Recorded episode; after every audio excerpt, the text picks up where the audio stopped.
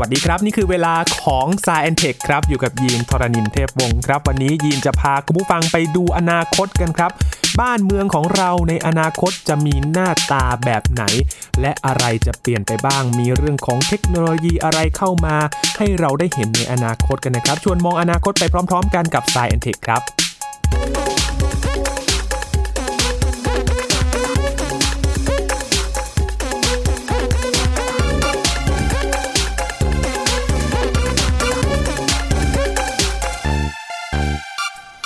ถ้าคุณผู้ฟังเคยชมภาพยนตร์ที่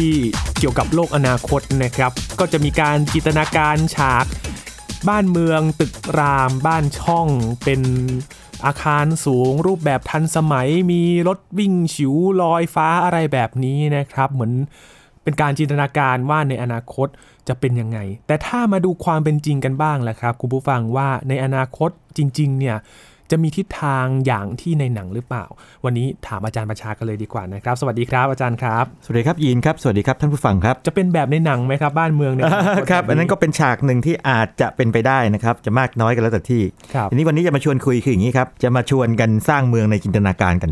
นะครับ แต่ว่าเป็นการจินตนาการที่มีรากฐานของเออปัจจุบันรองรับอยู่ครับอันนี้เป็นข้อมูลจากสมาคมวิชาชีพที่สำคัญมากสมาคมหนึ่งในโลกเลยคือ American Society of Civil Engineers นะครับก็คือเป็นสมาคม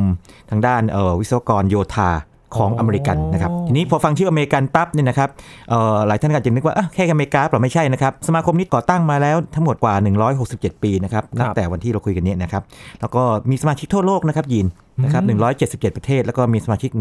150,000 กว่าคนครับเพราะฉะนั้นเนี่ยมันก็จะเป็นแค่ศูนย์รวมของผู้รู้ทางด้านวิศวกรรมโยธา แล้วก็สาขาที่เกี่ยวข้องอื่นๆมากมายระดับนานาชาติเลย ใช่ใช่ทีนี้เขาเขามองว่าอย่างนี้ครับ วิศวกรโยธาเนี่ยถ้าเกิดว่าเรามองแบบง่ายๆสุดนะครับ โอเค สร้างสะพานสร้างตึกนะครับ สร้างถนนหนทางต่างโครงสร้างอย่างเขื่อนต่างๆพวกนี้นะครับนั่นคก็รับเป็นเรื่องหนึ่งทีนี้ ในอนาคตเนี่ยนะครับสมาคมแห่งนี้นะครับขอเรียกชื่อย่อแล้วครับ ASCE นะครับ American Society of Civil Engineers เนยนะครับครับเขามองบอกว่าขอบข่ายของวิศวกรโยธาเนี่ยอาจจะกว้างกว่านั้น คืออาจจะต้องออกแบบเมืองร่วมกับเอ่อวิชาชีพอื่นๆ เช่นสถาปนิกอะไรต่างครับๆนะครับทีนี้เขาเอาเขาเป็นตัวตั้ง แล้วคิดว่า เอ๊ะ เมืองในอนาคตนะครับ10 ปี 25 ปี หรือ 50 ปีข้างหน้าเนี่ยจะมีเป็นยังไงบ้างอืมครับแต่ยินครับมีมีใครในโลกสักคนไหมที่แบบสามารถบอกอนาคตได้อย่างเป๊ะๆแม่นยำทุกเรื่องอาจจะไม่ไม่มีทางเลยนะครับอาจาย์แต่ว่าอย่างไรก็ตามเนี่ยนะครับมันก็จะมีแนวโน้มใหญ่อยู่ครับใช่ไหมครับ เช่น เรื่องของ climate change นะครับการเปลี่ยนแปลงภูมิอากาศ อันนี้เลี่ยงไม่ได้เป็นเรื่องแบบทั่วโลกเลยนะครับหรือเรื่องของพลังงานทดแทนแบบใหม่อืมๆนะครับเรื่องของเออการขนส่ง มวลชน หรือว่าแม้แต่บุคคลส่วนบุคคลก็ตามเนี่ยนะครับ จากรถยนต์ที่ใช้น้ำมันหรือว่าเรียกว่าเป็นซินดีเซลเนี่ยเปลี่ยนเป็นรถไฟฟ้าครับหรือว่ามีพวกระบบที่มันไฮเทคมากขึ้น เป็นระบบรถยนต์ไร้คนขับ อย่างนี้เป็นต้น เรื่องของ smart city อืมที่ในในในความหมายของบริบทของทาง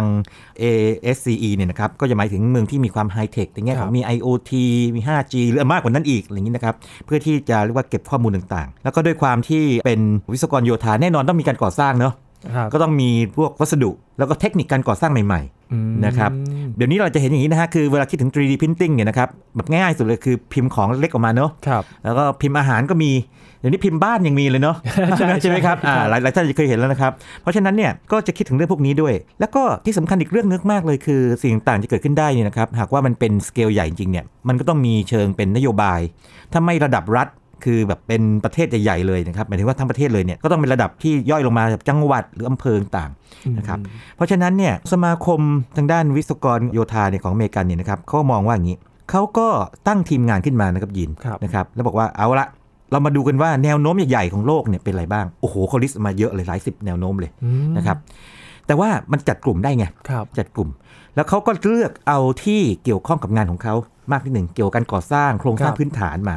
ก็พบว่ามี 6 อย่างที่ว่าไปนี้นะครับ ก็คือหลักๆก็คือเมื่อกี้ทบทวนทีนะครับ climate change การเปลี่ยนแปลงภูมิอากาศ แน่นอนต้องมีผลกระทบต่อพวกโครงสร้างครับถูกไหมครับโครงสร้างจะเสื่อมไม่เสื่อมเนี่ยก็เกี่ยวข้อง พลังงานทดแทนนะครับ มีเหล็กพวกยานพาหนะแบบใหม่ๆครับการขนส่งนะครับ มี smart cities แล้วก็มีพวกการก่อสร้างแล้วก็วัสดุสมัยใหม่ แล้วก็สุดท้ายคือเกี่ยวกับเรื่อง policy คือนโยบาย คือทั้งหมดนี้วางในพื้นฐานของความเป็นไปได้ ใช่ที่มีอยู่แล้วก็แนวโน้มที่ไป แล้วก็เอานำเอา 6 อันนี้นะครับหกประเด็นใหญ่ ๆ นี้นะครับหกเงื่อนไขใหญ่นี้นะครับที่เรียกว่า macro trend หรือว่าแนวโน้มใหญ่เนี่ยนะครับครับมาร่วมกันคิด แล้วก็ลองฉายภาพไปข้างหน้า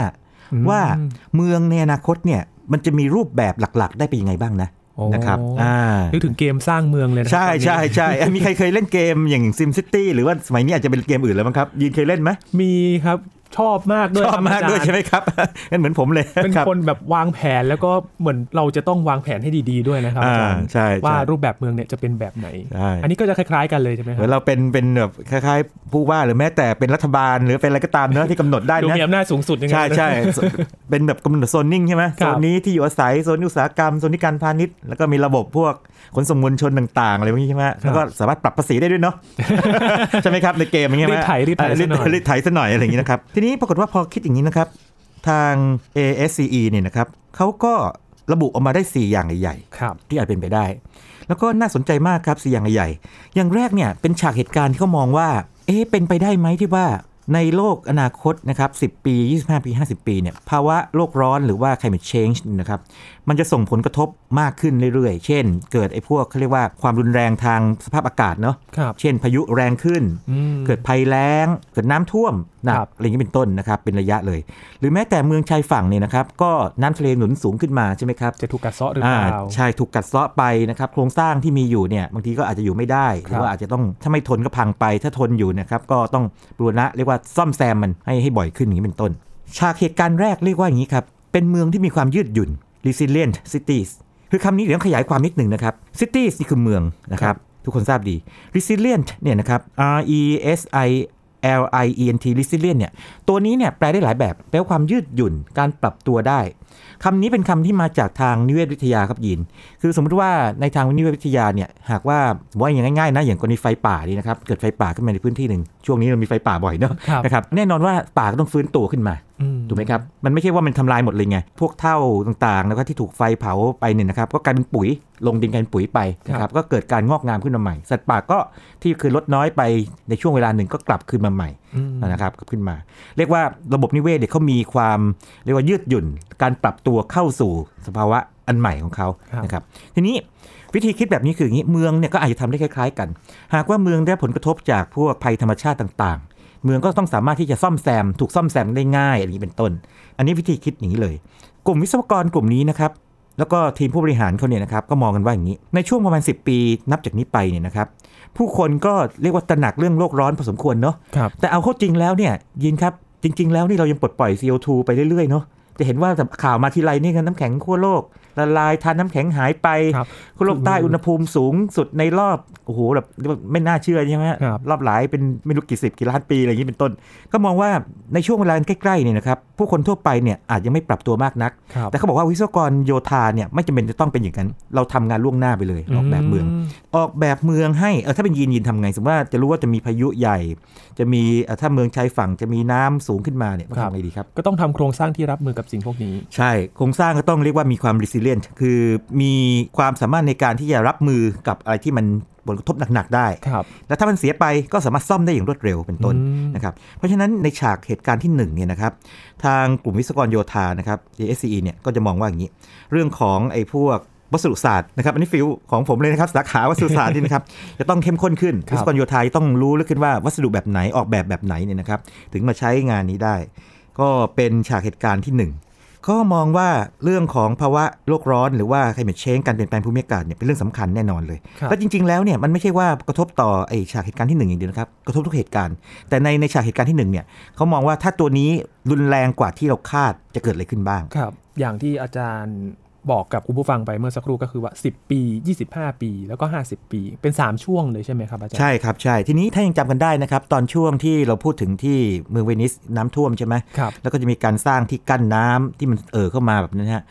ก็อาจจะต้องมีการสร้างแบบนี้ด้วยดีไซน์ใหม่เป็นต้นสะพานอาจจะต้องยกสูงขึ้นมาไหมอืมนะครับความจริงเนี่ยนะครับเรื่องนี้มันน่าสนใจมากครับยิน ผมขอยกตัวอย่างสักอันหนึ่งได้ไหมครับ อันนี้ที่ทำงานผมเองเลยนะ ที่สวทช ที่อยู่ที่รังสิตเนี่ยนะครับ เมื่อตอนที่สร้างใหม่ๆนะครับ เมื่อประมาณสักเกือบ 20 ปีก่อนเนี่ยโดยประมาณเนี่ยนะครับ เกิดอะไรขึ้น ตอนนั้นเนี่ยนะครับก็ถมที่แน่นอนต้องถมที่ แต่ปกติการถมที่เนี่ยมันก็ไม่สูงมากหรอกนะถมขึ้นมาระดับหนึ่งนะครับ ปรากฏว่าก็มีวิศวกรท่านหนึ่งนะครับชื่อคุณประพลท่านบอกว่าควรจะถมสูงมากๆเลย ผู้บริหารก็จะถามว่าเท่าไหร่ท่านบอกประมาณสัก 5 เมตรเลยนู่นอืมบางคนก็ตกใจไงถมอะไรตั้งเยอะขนาดนั้น เกือบสูเท่างชั้นสูงหนึ่งสูงมากนะครับยกยกขึ้นมานะครับหมายครัถึบงว่ายกไอ้ตัวตึกนี้ขึ้นมาสูงสูงกว่า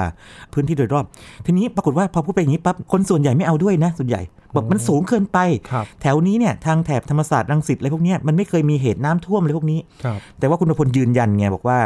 เรามาที่หลังเนี่ยเราควรจะสูงไว้ก่อนครับแล้วปรากฏว่ามีผู้บริหารนะครับอาจันทริศสุตบุตรนี่นะครับ ท่านมีวิสัยทัศน์ด้วยเหมือนกันนะ ท่านก็มองว่าคุณพลให้พูดถูกครับก็ยอมให้แบบมีการ ยกสูงยกสูงขึ้นมา เกิดอะไรขึ้นครับ น้ำท่วมปี 54 โอ้ น้ำท่วมปี 54 นี่โอ้โหเรารู้ว่าท่วมเรียกว่าหนักเลยท่วมมากนะครับเลยภาคช่วงนั้นกลางต่างนะครับ แล้วสวทชก็โดนนะครับ แล้วก็พื้นที่ทุกที่มีโดนโดนกันเยอะมากเลย ขนาดยกสูงขนาดนั้นนะครับ ก็ยังแบบพายเรือกันได้เลยนะครับ แต่ปรากฏว่า ในตัวอาคารไม่เป็นอะไรอ่าครับเพราะยกสูงต้อง5เมตรไงครับนึกภาพไหมครับ ยกสูงมากขนาดนั้น แล้วก็สิ่งสำคัญกว่าตัวอาคารก็คือพวกอุปกรณ์วิทยาศาสตร์ต่างๆเนี่ยถูกยกสูงขึ้นมาอ่าอันนี้เนี่ยนะครับผมจะขอเป็นอย่างนี้เลย อันนี้เป็นกรณีที่เป็นการมองแบบมีวิสัยทัศน์มากๆเลยว่า ถ้าเรามองว่ากรณีของภาวะภัยพิบัติทางธรรมชาติมันรุนแรงมาก ๆ ที่เกิดจากโลกร้อนหรือไม่โลกร้อนก็ตามเนี่ยมาเนี่ยนะครับถ้าเกิดว่าตัวพื้นที่นั้นอาคารนั้นบริเวณนั้นเนี่ยถูกออกแบบไว้อย่างดีเนี่ยนะครับความเสียหายเนี่ยมีแน่นอน แต่จะมีน้อยกว่า นะครับหากว่าไม่ได้ทำอะไรเลยตั้งแต่ต้นนะครับคือไม่ได้วิเคราะห์จากสภาพปัจจุบันด้วยมองมองไปถึไกลเลยครับ ใช่มองไปไกลอนาคตเลยครับใช่ครับทั้งนี้ก็จะขึ้นอยู่กับคนที่มองเชิงเทคนิคได้ แล้วก็คนที่มีอำนาจตัดสินใจนะครับครับอันนั้นคือเป็นฉากเหตุการณ์ที่หนึ่งนะครับเรื่องของเอ่อเอ่อเมืองที่มีความยืดหยุ่นในการรับมือกับเรื่องของไอ้ภาวะการเปลี่ยนแปลงภูมิอากาศครับนะครับผมอีกเหตุการณ์แหละครับอาจารย์อ่าอีกฉากเหตุการณ์หนึ่งยีนครับ แนวโน้มหนึ่งของโลกเนี่ยแน่นอนคืออย่างนี้ คือคนเนี่ยก็มาอยู่ในเมืองมากขึ้นครับเมื่อไม่กี่ปีที่ผ่านมานี่นะครับ สัดส่วนของคนในเมืองกับในชนบทเนี่ยนะครับคนในเมืองมากกว่าละทั้งโลกนี้เขาเรียก urbanization คนในเมืองมากกว่าครับทีนี้สิ่งที่เกิดขึ้นคือบางเมืองเนี่ยนะครับก็จะเติบโตอย่างรวดเร็วมากเลยอืมกลายเป็นจากเมืองเมืองธรรมดากลายเป็นนครหรือมหานครครับนะครับหรือยิ่งกว่ามหานครอีกบอกว่าใหญ่มากๆเลยอย่างนี้เป็นต้นนะครับนับจากจำนวนผู้คนอยู่อาศัยอยู่ปรากฏว่ายังไงเกิดอะไรขึ้น ยินครับถ้าเกิดว่าเมืองมันใหญ่ขนาดนี้เนี่ยเราต้องคิดถึงอะไรบ้างครับถ้าเมืองมันแบบโอ้โหมีคนเรียกว่าหลักสิบล้านขึ้นไปหรือกว่านั้นโอ้เป็นเป็นอภิมหานครแล้วกันนะครับ คิดถึงอะไรบ้างคนนี้ ในมุมของวิศวกรโยธา พื้นที่อยู่อาศัย พื้นที่อยู่อาศัย รองรับคนมากใช่น้อยแค่ไหนนะครับ ใช่ครับใช่ แล้วก็การจราจรการสัญจรการจราจรนะครับก็ต้องระบบการจราจรขนส่งมวลชนขนาดครับใหญ่มากๆใช่ไหมต้องครับนำส่งคนจากภายนอกเข้าสู่ภายในได้ถูอกย่างหรือคล่งภายในออกตัวภายนอกใช่ไหมหรือภายในครับกันเองนะครับครับพลังงานล่ะาโอ้โห มหาศาลเพียงพแน่นอนหรืเปอย่าลืมว่าถ้าเป็นเมืองขนาดนี้นะ พลังงานแหล่งพลังงานที่ป้อนมันเยอะมหาศาลเลยครับ ในฉากเหตุการณ์ที่สองนี่นะครับ เป็นการที่สภาวะความเป็นเมืองเนี่ยนะครับมันเติบโตอย่างมากเลยแบบถึงสุดขีดเลย แล้วก็ตัวเมืองเนี่ยก็ต้องมีความไฮเทคทั้งการจราจรขนส่งต่างๆนะครับแล้วก็การสื่อสารด้วยในฉากเหตุการณ์ที่สองเนี่ยทางวิศวกรโยธานะครับสมาคมเนี่ยนะครับ SCE เนี่ยเขามองว่าถ้าอนาคตไกลๆแล้วเนี่ยนะครับประมาณ 25 ปีขึ้นไปเนี่ยนิวเคลียร์ฟิวชั่นฟิวชั่นนะครับไม่ฟิชชั่นฟิวชั่นเนี่ยเป็นพลังงานที่ต้องเรียกว่าสะอาดถ้าทำได้ ตอนนี้ยังทำไม่ได้ครับ จะเป็นคำตอบของเรื่องนี้ ถ้ามีเมืองแบบนี้นิวเคลียร์ฟิวชันเนี่ยอาจจะต้องต้องมีอยู่ ถ้าไม่งั้นเนี่ยลองคิดดูนะ ต้องมีโรงไฟฟ้ามากมายมหาศาลเลย หรือว่าอาจจะไม่ถึงมากมายมหาศาลหมายถึงว่าโรงไฟฟ้าหลายแห่งเลย เพื่อที่จะป้อนพลังงานมหาศาลเข้าสู่เมือง แล้วถ้าโรงไฟฟ้าเยอะการปล่อยแก๊สก็เยอะก็เยอะด้วยตามไปด้วยใช่ใช่ก็ถึงมองว่ามาที่นิวเคลียร์ฟิวชันนี่นะครับครับ อันนี้ก็จะเป็นฉากเหตุการณ์ที่ 2 ที่ว่าเมืองพวกนี้นะครับ ก็จะใหญ่โตมโหฬารมากเลย แล้วการก่อสร้างนะครับยีนยีนลองคิดดูนะครับ ถ้าจะสร้างเมืองที่จะรองรับผู้คนจำนวนมากขนาดนี้เนี่ยก็ต้องทำได้รวดเร็วครับอย่างราคานี่ก็สมเหตุสมผลด้วยใช่ไหมครับ ก็ต้องมีการใช้ automation คือระบบอัตโนมัติในการสร้างอืมนะครับระบบอะไรอีก ระบบในการซ่อมแน่นอนทำใช้ไปสักเสื่อม มีอะไรอีก ถ้าเมืองอยู่กันแบบนี้นะครับ การติดต่อกันภายในการสื่อสารกันมากๆโอ้ต้องระวังอะไร cyber attack อืมการโจมตีทางไซเบอร์ครับนึกภาพออกไหมครับ สมมติว่าเรามี IoT ติดกับพวกอุปกรณ์ต่างๆนะครับ พวกสถานที่ต่างๆ มากมายอะเกิดมีเจอมือแฮกมือดีๆนะครับโอ้โดนแฮ็กขึ้นมาหรือเป็นกลุ่มเข้ามาแฮกเข้ามากระทบใหญ่นี่เลยกระทบใหญ่สมมติไฟดับทั้งเมืองเนี้ยครับนึกออกไหมหรือหรือว่าทำให้ระบบการจราจรเป็นอัมพาตทั้งเมืองแบบนี้เนี่ยอืมมันจะล่อตาล่อใจกลุ่มคนแบบนี้มากเลย หรือว่าแม้แต่กลุ่มคนแบบนี้ที่ชอบเล่นแผลงๆหรืออาจจะเป็นคู่อริในเชิง จุดๆๆเชิงเศรษฐกิจหรือเชิงอะไรก็ตามเชิงเชิงสงครามเชิงการเมืองก็ได้ครับนะครับสามารถถูกโจมตีได้ ดังนั้นเนี่ยนะครับในชายการที่2เนี่ยถ้าเป็นเมืองขนาดอภิมหานครขนาดนี้จริงๆเนี่ยนะครับทุกอย่างแน่นอนว่าจะแนวโน้มจะไปสู่ความไฮเทคแต่การป้องกันก็ต้องไฮเทคไปด้วยอืมนะครับ ต้องมองแล้วก็ต้องมีระบบป้องกันเพื่อความปลอดภัยใช่ด้วยใช่ใช่ทีนี้เขาก็มองว่าถ้าแบบนี้เนี่ยครับวิศวกรโยธานะครับเนื่องจากว่าอันนี้คิดจากวิศวกรโยธาไปเนี่ยครับเขาก็ต้องทำงานออกนอกเหนืองานของเขาไประดับหนึ่งคือต้องไปเรียกว่าทำงานร่วมกับพวกวิศวกรไอทีต่างๆ มากมายครับแต่ว่าเขาจะมองตัวเองเป็นหลักที่หนึ่งไงว่าในการลีดหรือนำบอกว่าเราออกแบบเมืองแบบนี้ ระบบไอทีต่างๆ ระบบพลังงานจะป้อนเข้ามายังไงระบบครับซิสเต็มอย่างนั้นนี่คือในแบบที่สองแบบที่สอง ครับนะครับแบบที่สองเขาได้วางแผนแบบไหนอีกครับอาจารย์อ่าอีกสองแบบครับอีกสองแบบเป็นอย่างนี้ครับยิน ยินครับเป็นไปได้หรือเปล่าที่โอ้โหทุกเมืองจะแบบใหญ่โตโหฬารเท่ากับทุกเมืองเลย แบบมีแบบกรุงเทพแบบทั่วไปหมดอะไรเงี้ยเป็นปไม่ด้แน่นะครับเอาไม่แน่เหรอยินก็ไม่แน่ใช่ไหมเออแต่ว่าเป็นมัไปนได้ก็จะนะมันมันน่าจะกระจุกอยู่จุดเดียว บางที่เนาะอาจครัจะบอยู่บางที่นะครับครันะบอยู่บางที่ แต่ถ้าเป็นอย่างจีนนี่เขาจะใช้อีกโมเดลนะเป็นเมืองใหญ่ๆเหมือนกันนะครับแล้วครัก็บเชื่อมต่อกันด้วยพวกรถไฟความเร็วสูงต่างอืมๆคือเขามองเป็นกลุ่มของเมืองที่เป็นครับคลัสเตอร์อะไรเงี้ยนะครับครับออกมาใครสนใจไปอ่านหนังสืออาจารย์อาร์มตั้งนิรันดรนะฮะแบบที่สามเป็นแบบนี้ครับยีนเขามองว่าอย่างนี้ไอ้แบบที่สองเนี่ยพอทำทำไปแล้วหรือต่อพยายามทำเนี่ยมันอาจจะไม่ work ครับเพราะว่า การที่ต้องเอาพลังงานใส่เข้าไปเยอะขนาดนั้น ต้องดูแลเมืองให้มีสุขภาพดีในแง่สิ่งแวดล้อม ลองคิดดูเลยตอนนี้เราเจอปัญหาเรื่องฝุ่นโอ้โหใช่ไหมลองคิดดูเรื่องนี้กลับมาอีกแล้วนะครับใช่ไหมฮะเมืองแบบนี้จัดการยากมากนะครับครับดังนั้นเนี่ยฉากเหตุการณ์ที่สามมองว่าคนที่อยู่ในเมืองเนี่ยโอ้โหแบบไม่ไม่ไหวอะย้ายดีกว่า ถ้าเป็นไปได้ใช่ไหมอืมแล้วก็นั่งรถเข้ามาในเมืองดีกว่าไปอยู่นอกข้างนอกดีกว่าครับเมืองอาจจะเป็นที่ทำงานบางอย่างใช่ไหมแล้วตัวเองไปอยู่ข้างนอกชายเหตุการณ์ที่สามคือเรียก dispersed settlement คือ ผู้คนเนี่ยนะครับจะทยอยออกจากเมืองออกไป เพราะว่าตัวเมืองใหญ่เนี่ยมันไม่ตอบโจทย์ไลฟ์สไตล์เขาไม่ไหวแล้ว ไม่ไหวแล้วทั้งการเดินทางก็ติดขัดครับนะแบบว่าคือแน่นอนว่าพยายามจะสร้างเข้ามาก็ไม่พอทักทีหนึ่งดูอย่างเมืองเราก็ได้นะครับใกล้ๆตัวเรานะครับสิ่งแวดล้อมก็ไม่ค่อยดีนะครับการพิจารการไม่ค่อยได้เรื่องเท่าไหร่อะไรอย่างนี้ก็ว่าไป มันกระจายไปหมดเลย ในกรณีแบบนี้นะครับสมาคมวิศวกรโยธาของอเมริกันเนี่ยเขาก็มองว่าอย่างนี้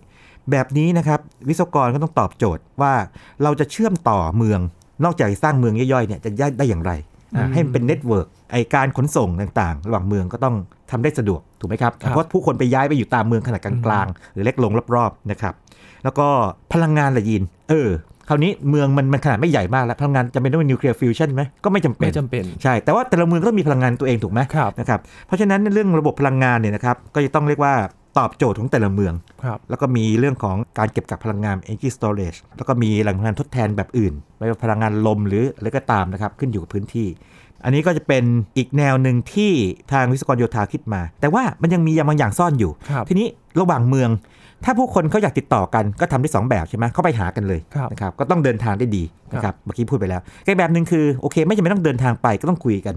นะฮะผ่านไอ้ออนไลน์ต่างๆแบบนี้ครับแต่ทีนี้การทำแบบนั้นก็แสดงว่ามันต้องมี network ที่ซับซ้อนมากทีเดียวโอ้โหซึ่งก็จะเสี่ยงต่อไซเบอร์แอ t แทกอีกเหมือนกัน อีกอันหนึ่งถูกต้องเพราะว่าเรากำลังพูดถึงโลกอนาคตที่ผู้คนเพิ่มจำนวนขึ้นครับนะครับต่อให้คุณไม่กระจุกตัวอยู่ที่เดียวเนี่ย คุณก็ไปอยู่ตามจุดต่างๆ แต่ว่าอืมผู้คนก็โดยรวมมันยังมากอยู่อยู่ดี การพูดคุยกันมันไม่น่าจะลดลงถูกไหมครับครับในในแง่ว่าต่อให้อยู่ห่างกันก็ยังคุยกันได้ เหมือนกับเราตอนนี้เราใช้ไอ้โซเชียลมีเดียครับคุยกับเพื่อนอยู่ไกลๆ หรือคนที่อาจจะไม่เคยเจอเลยก็ได้เนาะคุยกันไม่ว่าอยู่ห่างไกลแค่ไหนก็คุยกันได้กลายเป็นช่องทางสำคัญไปแล้วด้วย ใช่ใช่หรือแม้อยู่ใกล้ๆกันนั่งข้างกันยังใช้โซเชียลมีเดียเลยนะครับจริงจริงไหมครับนะครับหลังเพราะฉะนั้นเนี่ยไมค์กันถ้าเกิดว่ามันถูกแฮ็กเข้ามาหรือว่าถูกเจาะระบบเข้ามาเนี่ยอันนี้ก็ไม่ไม่งดงามแน่ครับๆนะครับอันนี้ก็เป็นแสดงว่าใช้การที่สามระบบนี้ต้องมีประสิทธิภาพมากพอสมควรเลย ใช่ใช่แล้วก็ฉากเหตุการณ์ที่3นี่นะครับการกระจายไปเนี่ยเขาก็มองว่าแนวทางหนึ่งที่เป็นไปได้เรื่องพลังงานก็คือเป็น solar energy คือแหล่งพลังงานแสงอาทิตย์ครับเพราะว่าเมืองมันไม่ใหญ่โตมโหฬารขนาดต้องใช้นิวเคลียร์ฟิวชันมาแล้วอืมนะครับอันนี้พลังงานแสงอาทิตย์อาจจะมาช่วยได้ครับนะครับตอนแรกยังคิดว่าเออถ้ามันโตพร้อมๆ กันมันจะเป็นไปได้ไหมแต่พอดูสถานการณ์จริงๆบางคนเขาก็ไม่อยากอยู่ในเมืองที่โตขนาดนั้นใช่ใช่ความจริงๆเนี่ยอย่างถ้าเกิดว่าอย่างนี้นะฮะในบ้านเรานี่เป็นแบบนี้ใช่ไหมฮะคือคนที่อาจจะมี เงินหน่อยเนี่ยอาจจะอยู่คอนมีคอนโดครับมีมีบ้านแล้วมีคอนโดอยู่กลางเมืองเพื่อไปสะดวกอะไรอย่างนี้ใช่ไหมคครัรับบแล้วก็ออกไป แต่ถ้าเป็นประเทศอย่างอังกฤษเนี่ยนะทวิทราบคือว่าคนรวยๆนี่ไปอยู่ในชนบทนิดนึงอืมนะฮะไปไปมีพื้นที่กว้างๆอยู่อย่างนั้นนะฮะคนคในรับเมืองนี่อาจจะเรียกว่าอาจจะไม่ถึงกับโอเคมีรวยก็มีแต่ว่าไม่ใช่แบบกรุงเทพอะนะครับครับ และอีกฉากหนึ่งที่เขาได้วางแผนไว้แล้วอ่าแบบสุดท้ายยีนครับ แบบที่3เนี่ยเป็นการมองแบบตรงข้ามแบบกับแบบที่ 2 คือแบบที่2เนี่ยจุกตัวกลายเป็นอภิมหานครครับแบบที่ 3 ที่คือกระจายออกไปเพราะว่าอืมอภิมหานครไม่ตอบโจทย์ครับ แบบที่4เนี่ยเขาเรียกว่า realistic กว่า หรือว่ามีความเป็นจริงมากกว่าคืออย่างนี้ยีนครับเป็นไปได้หรือเปล่าที่ว่าทุกคนจะมีอำนาจเงิน หรือว่ามีมีฐานะที่แบบฉันจะย้ายไปไหนก็ได้ โอ้เป็นฝันเลยนะครับแต่เป็นความฝันเลยนะแต่มันคือก็ยากเหมือนกันใช่แบบที่สี่นี่โอ้วิศวกรของเอ่อทาง ASCE นะครับกับผู้บริหารเขานี่ก็มองได้คมทีเดียวนะครับ อันนี้แบบคนต้องชอบเหมือนกันคืออย่างนี้เขามองว่าเฉพาะคนมีตังค์นั่นแหละ ที่จะย้ายออกไปนึกภาพไหมครับ อันนี้แบบความเหลื่อมล้ำเลยนะครับ เรื่อง Parasite ที่เข้ามาเลยนะดูนะครับทำนองนั้นอะอันนี้อันนี้ค่อนข้าง realistic เขาบอกว่า เฉพาะคนที่มีฐานะดีเท่านั้นเนี่ยที่จะสามารถที่จะออกจากเมืองได้อืมคราวนี้มันก็กลายเป็นสองโลกสิครับใช่ไหมโลกหนึ่งคือในเมืองซึ่งก็พยายามจะไฮเทคแต่ก็ยังมีปัญหาอย่างที่บอกอยู่ การจราจรติดขัดนะครับ พวกสิ่งแวดล้อมไม่ค่อยดี ระบบสาธารณูปโภคอาจจะเรียกว่าบกพร่องไปบ้างในบางช่วงจังหวะเวลาที่เป็นต้นครับกับพื้นที่ข้างนอก ซึ่งผู้คนมีฐานะดีกว่า แน่นอนพอมีฐานะดีปั๊บเนี่ยก็สามารถที่จะเรียกว่าใช้เงินนะครับในการที่จะสร้างสาธารณูปโภคต่างๆที่ตอบโจทย์ได้ดี มองในแง่วิศวกรโยธาบ้างเขาไม่ได้ตอบโจทย์ใครคนใดคนหนึ่งถูกไหมครับเขาต้องแบบว่ามองทั้งระบบเลยอืมเมืองแบบเก่าก็ต้องเข้าไปบำรุงรักษา เพื่อที่จะให้คนที่เรียกว่าคนชั้นกลางนะครับหรือคนชั้นอาจจะฐานะไม่ค่อยดีหน่อยเนี่ยอยู่ได้อย่างดีมีคุณภาพชีวิตที่ดีขณะเดียวกันเนี่ยพวกอันใหม่ๆเขามีเงินนี่เขาก็จ้างได้ถูกไหมอืมแน่นอนว่าวิศวกรโยธาก็ต้องหาหารายได้มาเลี้ยงตัวเองใช่ไหมครับเขาอาจจะทำงานโปรเจกต์บางอย่างที่สร้างเมืองอันใหม่เมืองเล็กที่มันอยู่รอบๆพวกนี้ได้ เพราะฉะนั้นเนี่ยงานก็จะหนักขึ้นคือต้องดูแลสองเมืองพร้อมกันอืมนะเมืองสองลักษณะพร้อมๆกัน อันเก่าก็ต้องดูแลอันใหม่ก็สร้างขึ้นมาใหม่ครับแล้วก็ 2 อันนี้แน่นอนว่าเขาคงไม่ตัดขาดจากกัน ถูกไหมครับ การเดินทางไปมาหาสู่กันการเชื่อมโยงต่างครับก็ต้องทำแบบนั้น ในฉากเหตุการณ์นี้นะครับโอ้โหแบบวิศวกรโยธาเอ่อสมาคมเนยครับ ASCE เนี่ยเขามองโลกเอ่อเรียกว่าแง่ลบนิดๆหรือว่าอาจจะมากก็ได้เขาบอกว่าอย่างนี้บอกการจัดการบริหารของรัฐเนี่ยไม่ได้เรื่อง คือทำทำให้เรียกว่าเงินแทบจะล่อยหลอไปหมดเลยนะฮะไม่ว่าด้วยเหตุอะไรก็ตามเนี่ยครับจนกระทั่งต้อง privatize คือให้เอกชนเข้ามาทำอืมแปรรูปนะครับอย่างนี้เป็นต้นแล้วก็เขามองอย่างนี้ขนาดว่า การแปรรูปเนี่ยแน่นอนว่าเอกชนก็จะทำได้อย่างมีประสิทธิภาพในบางเรื่อง นะฮะแต่บางเรื่องอาจจะไม่ก็ได้อืมอ่าเพราะมันจะมีความเหลื่อมล้ำมีอะไรพวกนี้อยู่ นี่ก็เป็นฉากเหตุการณ์ทั้งหมด 4 เหตุการณ์นะครับที่เมืองในอนาคตตามมุมมองของสมาคมวิศวกรโยธาของอเมริกันมองขึ้นมาโอ้นะครับคือทั้งสี่ฉากนี้ก็คือมีความเป็นไปได้หมดเลยนะครับอาจารย์ ใช่ใช่ทีนี้เขาเขาก็จะบอกดักไว้ล่วงหน้าบอกว่าไม่ใช่ว่าเมืองในอนาคตจะต้องเป็นหนึ่งในสีแบบนี้ครับ อาจจะเป็นการผสมผสานก็ได้อืมนะครับการผสมผสานอยู่ระหว่างบางอย่างก็ได้ แต่สี่อย่างนี้เนี่ยมันทำให้วิศวกรโยธา แล้วก็ผู้ที่มีวิชาชีพต่างๆ ที่เกี่ยวข้องกับเมือง ได้คุ้นคิดอย่างจริงจังว่าเราจะรับมือกับสิ่งที่จะเกิดขึ้นในอนาคตหรืออาจจะเกิดขึ้นในอนาคตได้อย่างไรนะครับ อาจารย์ครับมันจะมีความเป็นไปได้ไหมว่าถ้า ในอนาคตอีกประมาณ 5 ปี 10 ปีข้างหน้าสถานการณ์มันเปลี่ยนไป อาจจะมีแพลนใหม่เพิ่มขึ้นมาแบบเป็นไปได้ครับเป็นไปได้นะครับเป็นไปได้ แต่ว่าอย่างไรก็ดีเนี่ยเราก็ต้องอาจจะต้องยอมรับความจริงข้อหนึ่งว่าเทรนด์แนวโน้มโลกใหญ่ๆเนี่ยนะครับบางอย่างก็ไม่เปลี่ยนมอาจจะหนักขึ้นครับนะครับอย่างการเปลี่ยนแปลงภูมิอากาศเนี่ยนะครับชัดเจนเลยนะครับชัดเจนเลยนะครับกรณีของรถยนต์ไร้คนขับนี่อาจจะไม่แน่ครับถ้าเกิดว่ายังยังจัดการเรื่อง safety ไม่ได้ไม่ได้หรือว่าจัดการเรื่องต้นทุนไม่ได้อะไรที่เป็นต้นนะครับครับแต่บางอย่างเรียกไม่ได้ หรืออย่างพลังงานนิวเคลียร์ฟิวชันเนี่ยนะครับ บางคนก็คาดการณ์ว่าประมาณสักสาปีอะไรอย่างนี้เป็นต้น อาจจะไม่เกิดเลยก็ได้นะครับ ธรรมชาติอาจจะไม่ยอมให้เราสร้างเลยก็ได้อืมแต่มนุษย์ก็จะพยายามจะสร้างให้ได้เพราะการวิจัยยังเดินอยู่อย่างนี้เป็นต้นอืมบางอย่างเนี่ยเกิดแน่ๆ เช่น พวก extreme weather event เนี่ย อันนี้เป็นไปตามเอ่อเรื่องภาวะโลกร้อนเลย อันนี้ครัเราบก็เห็นข้อเท็จจริงในช่วงประมาณ 10 กว่าปีที่ผ่านมา บางอย่างก้ากึ่งก้ากึ่ง ขึ้นอยู่กับว่าความสามารถมนุษย์จะไปถึงไหมหรือว่าตกลงไง บางอย่างอาจจะเป็นไปไม่ได้มากๆเลย และเป็นไปได้ก็น้อยมากนะครับหรือเกิน 50 ปีขึ้นไปนะ คครัรับบอาจารย์ครับแล้วแผนฉากที่ทาง ASCE คาดการณ์ไม่ได้เจาะจงประเทศไหนเลยใช่โอ้ไหมไม่ครับไม่ไม่ครับยิน แต่แม้แม้ว่าเขาจะเอาอเมริกาเป็นตัวตั้งเนี่ยนะครับครับ แต่ผมคิดว่าหลายอย่างนะครับใช้ได้กับเราอืมนะครับยินว่าอะไรบ้างที่ใช้ได้ เช่นเงื่อนไขอ่าหกอย่างนั้น climate change ใช้เมทเชนเพราะมันมันมันมันเป็นทั่วโลกเนาะพลังงานครับแล้วก็ทั่วโลกเหมือนกันนะครับการขนส่งอันนี้ยังไม่แน่เนาะเพราะบ้านครับเราอาจจะไม่ได้ไฮเทคเหมือนกับทางต่างประเทศแต่ว่ามันก็ไปทิศทางนั้นครับ เรื่องของเรื่องของอะไรนะวัสดุก่อสร้างแบบใหม่ การก่อสร้างแบบใหม่ เราก็คงจะ import เอาเทคโนโลยีการก่อสร้างที่เหมาะสมกับเราเข้ามาใช้บ้างครับนะครับอย่างนี้เป็นต้นอืมนะครับก็คือสามารถนำมาปรับใช้กับบ้านเราได้ ใช่ใช่แล้วก็เรื่อง smart city ตอนนี้เราก็มีแนวคิด smart city ของเราอยู่ครับเป็นนโยบายระดับชาติด้วยนะครับแต่นี้จะมีข้อคิดเห็นอะไรบางอย่างเหมือนกันนะครับยินครับยินว่าวิศวกรโยธาเขาเขาคิดอยู่แล้วแหละ แต่เขาเขาไม่เน้นนั่นเองอ่าเรียกว่าไม่เน้นเรื่องอะไรบ้าง ยินรู้สึกว่าบางอย่างมันหายไปไหมบางอย่างมันหายไปแล้วครัอืบม ประการแรกมีแต่เมืองเนาะพูดถึงเมืองเนาะครับไม่ได้พูดถึงชนบทหรือพื้นที่เกษตรกรรมเลยใช่ไหมอ๋อใช่ใช่ไหมครับอาจารย์ในขณะที่บ้านเรานี่จริงๆแล้วส่วนใหญ่พื้นที่เกษตรกรรมพื้นที่เกษตรกรรมอ่านะครับอันนั้นก็เรื่องหนึ่งนะครับอันนี้ถ้าเกิดว่าเราจะนำเข้ามาใช้เนี่ยเราคงต้องปรับว่าเมืองที่เกิดขึ้น ในบ้านเราเมืองต่างนะครับไม่ให้เกิดขึ้นเมืองที่จะถูกปรับปรุงไปในทิศทางที่ดีขึ้นเนี่ยนะครับ จะสอดคล้องกับพื้นที่เกษตรกรรม หรือว่าพื้นที่ที่เป็นป่าไม้ครับหรือไม่ได้ติดชายทะเลอะไรต่างๆ ในบริบทต่างๆ ทางสภาพแวดล้อมอย่างไรนะครับ อีกเรื่องหนึ่งที่ผมว่าเขาไม่ได้เน้นมากๆเท่าไหร่นะแต่เขาต้องต้องรู้อยู่แล้วล่ะคืออย่างนี้ คือเรื่องเชิงวัฒนธรรมอ๋อเอาง่ายๆอย่างว่าโบราณสถานครับต่างๆเออ พื้นที่เชิงอนุรักพื้นษ์ที่เชิงอนุรักษ์ต่างๆ พื้นที่สีเขียวในเมืองซึ่งเขาคิดว่าเขาคงจะคิดอะนะแต่ว่าครับไม่ไม่ได้เน้นมันขึ้นมามากๆนะครับอย่างนั้นซึ่งก็เกี่ยวข้องสิ่งแวดล้อมส่วนหนึ่งนะฮะอืมพื้นที่ที่ให้คนพักผ่อนหย่อนใจเนี่ยอาจจะไม่ถูกเน้นมากเขาครัจะบเน้นโครงสร้างพื้นฐานจริงๆที่เป็นตัวเป็นตนจับต้องได้ครับหรือว่าใช้สื่อสารได้นะครับครับถ้าสามารถร่วมมือกับทางด้านวิศวกรรมสิ่งแวดล้อมได้ก็โอ้โหด้วยก็คงน่าจะดีมากคือเลยนะรับใช่ครับเนี่ยจริงๆใน 4 ฉากเหตุการณ์นี่นะครับ ทุกอันที่เขาเป็นเรียกว่า recommendation หรือว่าคำแนะนำสำหรับวิศวกรโยธาในอนาคตนี่นะครับเขาบอกว่าในอนาคตเนี่ยวิศวกรโยธาจะไม่ทำอะไรที่แบบมันเหมือนเดิมแค่อย่างเดียวแบบต่อไปเรื่อยๆอย่างนี้จะต้องขยายขอบเขตของตัวเองออกไป ไปเรียนรู้ครับไปทำงานร่วมกับอืมนะครับผู้เชี่ยวชาญทางสาขาอื่นๆ โดยที่ตัวเองเป็นผู้นำในระดับหนึ่งครับในบางเรื่องอะไรอย่างนี้เป็นต้นที่เรื่องการก่อสร้างโครงสร้างพื้นฐานงั้นในอนาคตเนี่ยก็เป็นไปได้มากว่า ถ้ามองในแง่การศึกษาเนาะวิศวกร